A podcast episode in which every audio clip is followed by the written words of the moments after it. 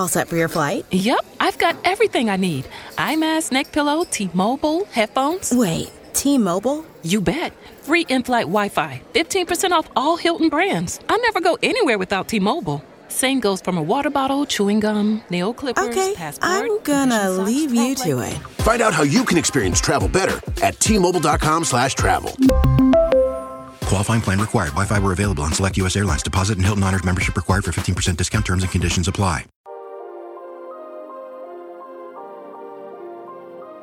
Pulled from the hottest stories coming across our news desk, I'm Alcynna Lloyd, and this is Housing Wire Daily. In today's episode, I interview Joe Tyrrell, the president of ICE Mortgage Technology at Intercontinental Exchange, about the current state of the mortgage industry and the recent coming together of Ellie Mae, Simplifile, and MERS to form ICE. Thank you for listening.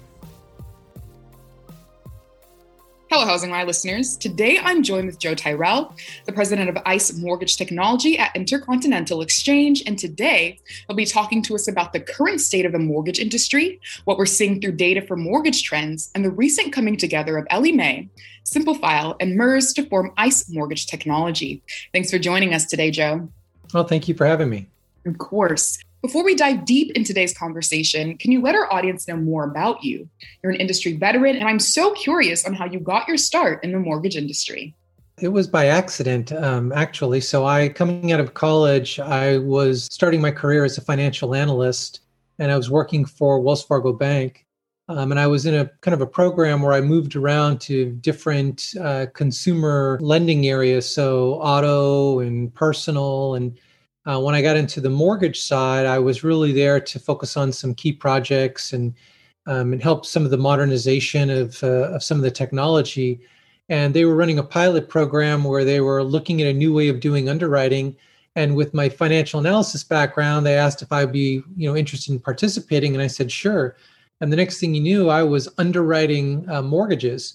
And so I, I found it really interesting, um, and just you know my interest in the in the industry overall just grew. And then, as the leader of that organization for Wells, transitioned to being a CEO of a private mortgage uh, bank, um, I ended up going with him. And next thing I knew, I found myself running operations and production and technology and all aspects of a of an independent mortgage bank. And and from there, it just it's been in my blood ever since. Wow. So I imagine you've seen so many cycles of the mortgage industry, including what's recently happened with COVID 19. It brings me to our main event today. You're here today to give us the rundown on how the mortgage industry has behaved so far in 2021. To start off today's conversation, my first question for you is How has the COVID 19 pandemic transformed the home buying process, not only for consumers, but for the overall mortgage industry? Yeah, it's a really good question. Um, and it's one we think a lot about. So, if you look at it from a lender's perspective, 2020 was really a perfect storm. So, you not only had COVID, but at the same time, we experienced, you know, and I think this word has been a little overused in 2020, but it's appropriate unprecedented loan volume. And so those two things came together. And in 2020, really tested how technology was prepared both to handle completely virtual workforces, but more importantly, to do it at scale due to the volume that we were experiencing.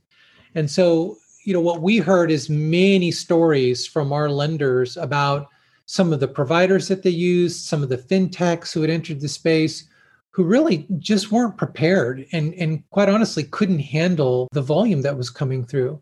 And I think what that did is it caused a lot of lenders to reevaluate their technology partners, how they were leveraging technology, the systems that they employed, and the tools that they relied upon.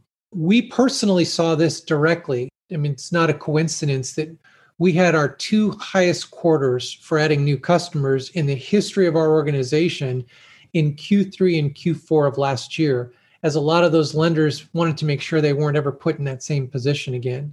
And then from a borrower or consumer perspective, what I've seen is COVID's really accelerated not just the demand for a digital mortgage, but consumer expectations. So it's it's not just the ability to do things like signing documents electronically. It's really the whole process that a borrower experiences. And that includes the consistency of that experience. So take eClose, for example. So a number of lenders in 2020 cobbled together different solutions with the intent of trying to create a better experience for the consumer. When in reality, what it did is it created a more confusing experience where they would sign their initial disclosures one way, an e consent another. And then when it came time for signing their closing documents, they went to yet a completely new portal or experience. And so, you know, our expectation is what COVID's really done, and we've heard this from lenders, but we've also heard this from consumers, is they have really come to expect a single consistent experience. And COVID highlighted that as an industry, we've got to be more thoughtful about how we introduce the digital experience as it relates to the consumer. Now, I want to touch on something you mentioned, which is e closing. What we've learned at Housing Wire is that the market is growing as some of the trends that happened in 2020 followed us into 2021. In relation to this, what are some of the trends you're seeing in the mortgage market generally so far this year?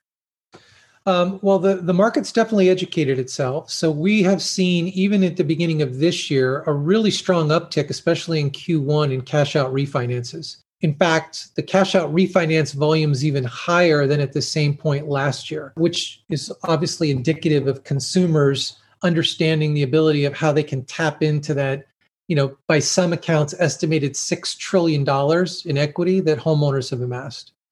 Uh, so we've definitely seen that. We're also seeing a continuation of the second half of last year with lenders are really taking a hard look at technology to help them scale so they don't ever find themselves in a similar position as last year.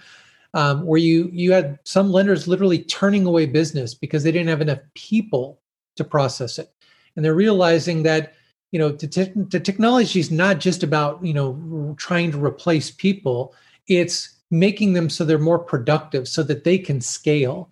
Um, and so we're seeing continued really strong interest in looking at technology that allows them to do that. Specifically, we've seen really incredible adoption of um, ADR and ADE technology. So automated document recognition um, and automated data extraction. You know, the, the mortgage manufacturing process is still really dependent upon documents coming in and forms and as we shift to being much more data driven, getting the data out of those documents is really key. So we talk about automation quality data. You're starting to see lenders really adopt this technology because now they can apply AI products on top of that data where we're doing things like actually performing underwriting tasks using AI. So we're seeing really strong interest there. And then lastly, I'd say we've seen the millennials starting to get off the sidelines that they were standing on in 2020 just because of the uncertainty of the, the macroeconomic environment. And we're really starting to see them looking to be active in home ownership again. Although, as you just mentioned, it's a really challenging market due to you know how much demand is outpacing supply right now. Yes, millennials are becoming more active, especially as the spring and summertime come around. It's now April, which is still so shocking to me. It's like we blinked and the year just kept speeding up. As we head into the summertime, what's your general outlook for the industry for the rest of 2021? You're right about it being April. I, I have four daughters. Uh, one of them turned 21 last week, the other one turned 16 and I couldn't even realize that their birthdays had snuck up on us. So this this year's definitely going by quickly. Um, when I look at the rest of the year, we're expecting a really healthy level of volume for the rest of at least the first half. Like many other you know entities in the industry, the MBA, Fannie, Freddie, we expect to see a slight tail in the second half. However, you know, I caveat that by saying, you know, the demand is so strong that if we can see the continuation of really, you know, active new housing starts increasing, especially in affordable housing areas, and if rates remain you know still relatively low even if they tick up and down uh, as they have for the last several weeks i think you could see an extension of homeowners continuing to access their equity well into the summer months. And so you could have a really strong start to the second half of the year which would hopefully carry um, all of our lenders and partners into a very successful 2021 um, i also think you're going to expect to see some consolidation take place in the second half of this year um, especially as a number of lenders as well as service providers have been receiving additional funding or even accessing the public markets so that they're in a position to grow which you know that growth comes organically but it also comes inorganically through acquisitions. And then lastly i'm really hopeful that we're going to see some new products enter the industry specifically those that are aimed at addressing the underserved markets, um, just just to continue to help everybody have the ability to pursue the American dream of home ownership. You mentioned acquisitions and new products. Now, I want to take this time in the interview to discuss your business, which recently in September acquired Ellie Mae and now also owns MERS and Simplifile. How's this transition been, and what is the vision for ICE mortgage technology? Have you already seen any advantages and progress by coming together? Yeah, it's ironically, yes. Yeah, speaking of acquisitions, um, you know, for us, whenever you go through transitions like we have, I think the thing you worry about the most is just maintaining your culture, and and that's always been really important to us. Um, you know, it's it's a hallmark of who we've been. We have fantastic relationships with our customers and with our partners. And we've actually had the added pressure of going through multiple transitions in a relatively short period of time. So Ellie Mae went from being a public company to a private company, and then now part of a public company again. Um, MERS and Simplifile went through the transition of kind of combining with Ellie Mae to create this ICE mortgage technology. Um, and so there's been a lot of change in a relatively short period of time. But I can tell you, it, it's been fantastic for us to come together. So now that we're part of ICE, in many ways, it's really just like coming home again, right? Now we're back to having this visionary entrepreneur as a CEO and Jeff Sprecher, who, uh, I mean, he's constantly pushing us to continue to think outside the box and focus first and foremost on the client's needs. In addition to that, at ICE, we have this incredible president in Ben Jackson, and what he does is ensures that ICE mortgage technology has the full support, full access to the expertise and resources of all at ICE at our disposal. So, you know, his his focus is, you know, have no limits on what we can imagine that we can deliver for our customers. And probably the thing that really was the best for us is when we were acquired by ICE, they really allowed us to focus on bringing Ellie Mae, Simplifile, and MERS together as one organization which we've done. And the intent there was so that we could bring out the best of each of these market leading organizations to deliver additional value to the industry, but also to do it in a differentiated way. And so the advantages we've already seen, I, I can probably sum this up easily, uh, or um, the best example is showcased in our, our new eClose solution. So we just made it generally available to the entire market. And what it does is it combines expertise and advantages of all these organizations. So you have one consistent borrow experience from engaging initially to do the application to the initial signing of the disclosures, the e-consent, all the way through the e-closing experience. So one consistent borrower experience. We then created kind of the seamless experience for the consumer while also eliminating costs and time in the process for the lender. And so the way we did this is we brought together the e-collaboration capabilities and the e-recording automation capabilities, as well as the largest network of title and settlement agents in the industry that was all through Simplifile. And then what we did is we connected that with this seamless consumer experience of Consumer Connect, the largest document provider in the market through Encompass Docs, and all this native automation and compliance, which are all available through Encompass. So, in bringing those together, we had the ability to create what we believe is a completely differentiated eClose solution. So, we couldn't have done that if we weren't one company. And then, in addition to that, we're in the process of adding automated e registry through MERS to basically complete this kind of straight through processing in an end to end workflow.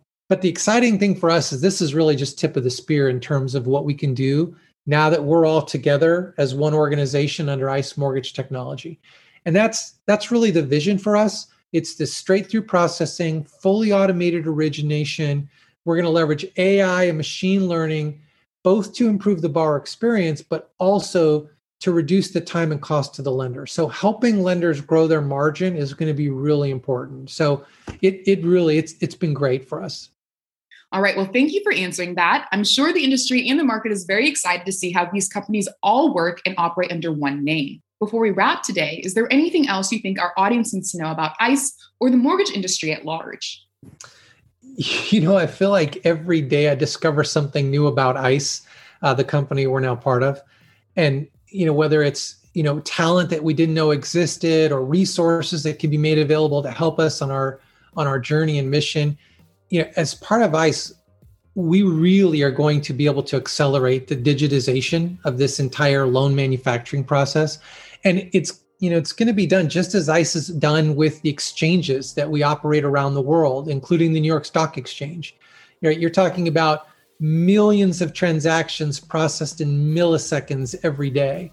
So we're going to be able to leverage data to do this just as we have with other markets and asset classes that ICE has digitized. So it's a super exciting time to be in the industry.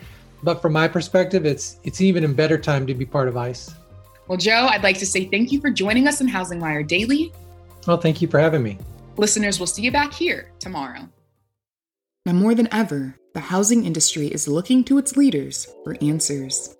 That's why each week, the Housing News Podcast invites a new mortgage, fintech, or real estate executive to the show to provide its listeners with more perspective on the announcements and news stories crossing Housing Wire's news desk.